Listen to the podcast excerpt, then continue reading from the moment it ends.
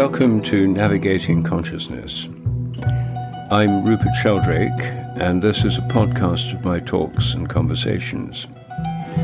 If you enjoy listening, please subscribe and leave a review in your favorite podcatcher. It really helps.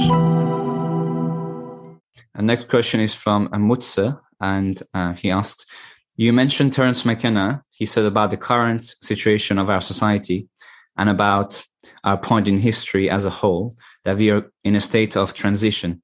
He compared it to pro- to the process of birth, which you mentioned in your talk. So, if we are as humanity are in the birth canal, how can we ease the pains and traumas that we see all over the world? And what can we do to not lose faith that there is something beyond?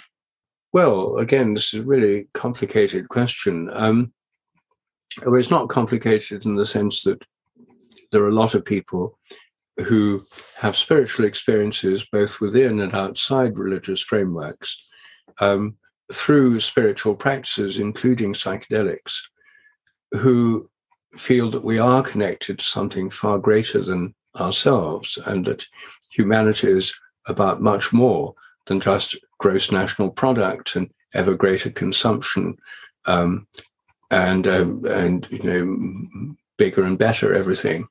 Um, so I, I, think there are plenty of people who already know that. Um, the question is how does how do we actually express that through political and economic and social realities? Um, there are clearly strong forces working against this. There's the tremendous inertia of the economic system uh, with all the vested interests. There's the fact that now many people in the world have been converted to consumerism. Um, people were not consumerist in traditional societies. Now they are. Um, and uh, then there's all the sort of usual social and economic problems and rising population, environmental degradation, climate change, and so on. Well, I think that if we have a, a spiritual vision and, and, connect to a sense of really hope um, that things can change and imagine things uh, better, that's part of the answer. Despair, which literally means lack of hope, means we just give up. And if everyone gives up, things will inevitably get worse. It's self fulfilling. If we hope um, that they can be better and we try and imagine how things could be better, um, the imagination is the first step. You know, you have to imagine how it could be better to then try and make it better um, and find ways of bringing these imaginations into practice. And actually, I'm not totally uh, in a state of despair at all. I think that faulty though the COP26 climate summit was, um, there's now a wider recognition in the world, including among people in power, that we're in trouble. Uh, humanity and the planet are in trouble thanks to our habits and our activities, and we need to do something about it. Um, decarbonizing the economy is now mainstream government policy in many countries.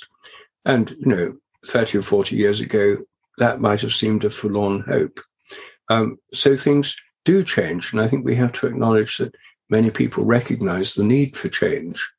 Um, and I think part of the problem is we've still got a scientific orthodoxy which is locked into a dogmatic materialism. Um, if you study science at school or university, you're still getting old school materialism taught almost without qualification, um, as if this is scientific truth. And of course, it puts off a lot of students from science, not surprisingly, because it's a very depressing and narrow worldview. And most people who study science, or many of them, certainly in countries like India or China, don't do it because of a deep curiosity about nature. They do it because it holds the key to a good job as an engineer or as a research scientist. They're doing it because it is a way of earning a living. Um, but um, my own particular struggle is with this scientific orthodoxy, which is totally committed still to a dogmatic materialist worldview. And some of you may have seen my book, The Science Delusion. uh, where I take the 10 dogmas of materialism um, that are the foundations of the modern scientific worldview and show how science itself has gone beyond them um, and that we're actually passing beyond a materialist worldview, but many people within science and outside science don't yet realize it. So I think that's part of it. It's not the whole answer, of course. Uh, but as long as we have at the center of our educational system and public life a false view of nature and a false view of human nature, then, um, and one that sets us at odds with the environment and with the natural world and the more than human world, then it's bound to be disastrous because it's so false. It gives such an unbalanced view.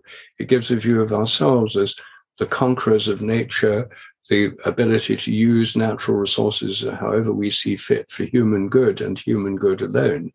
Um, and, uh, you know, as the primary objective of economic and political systems, the uh, profit and ever rising incomes and the goal of businesses to make more and more profit all the time. These narrow goals obviously need to be transcended. Um, but if we have a worldview that has nothing but material realities in them and nothing but quantitative material realities, then quantifying progress in terms of money and gross domestic product and so on, um, and seeing the whole universe as material and us as merely material beings is is obviously contributing to the problems, and we need to move beyond that.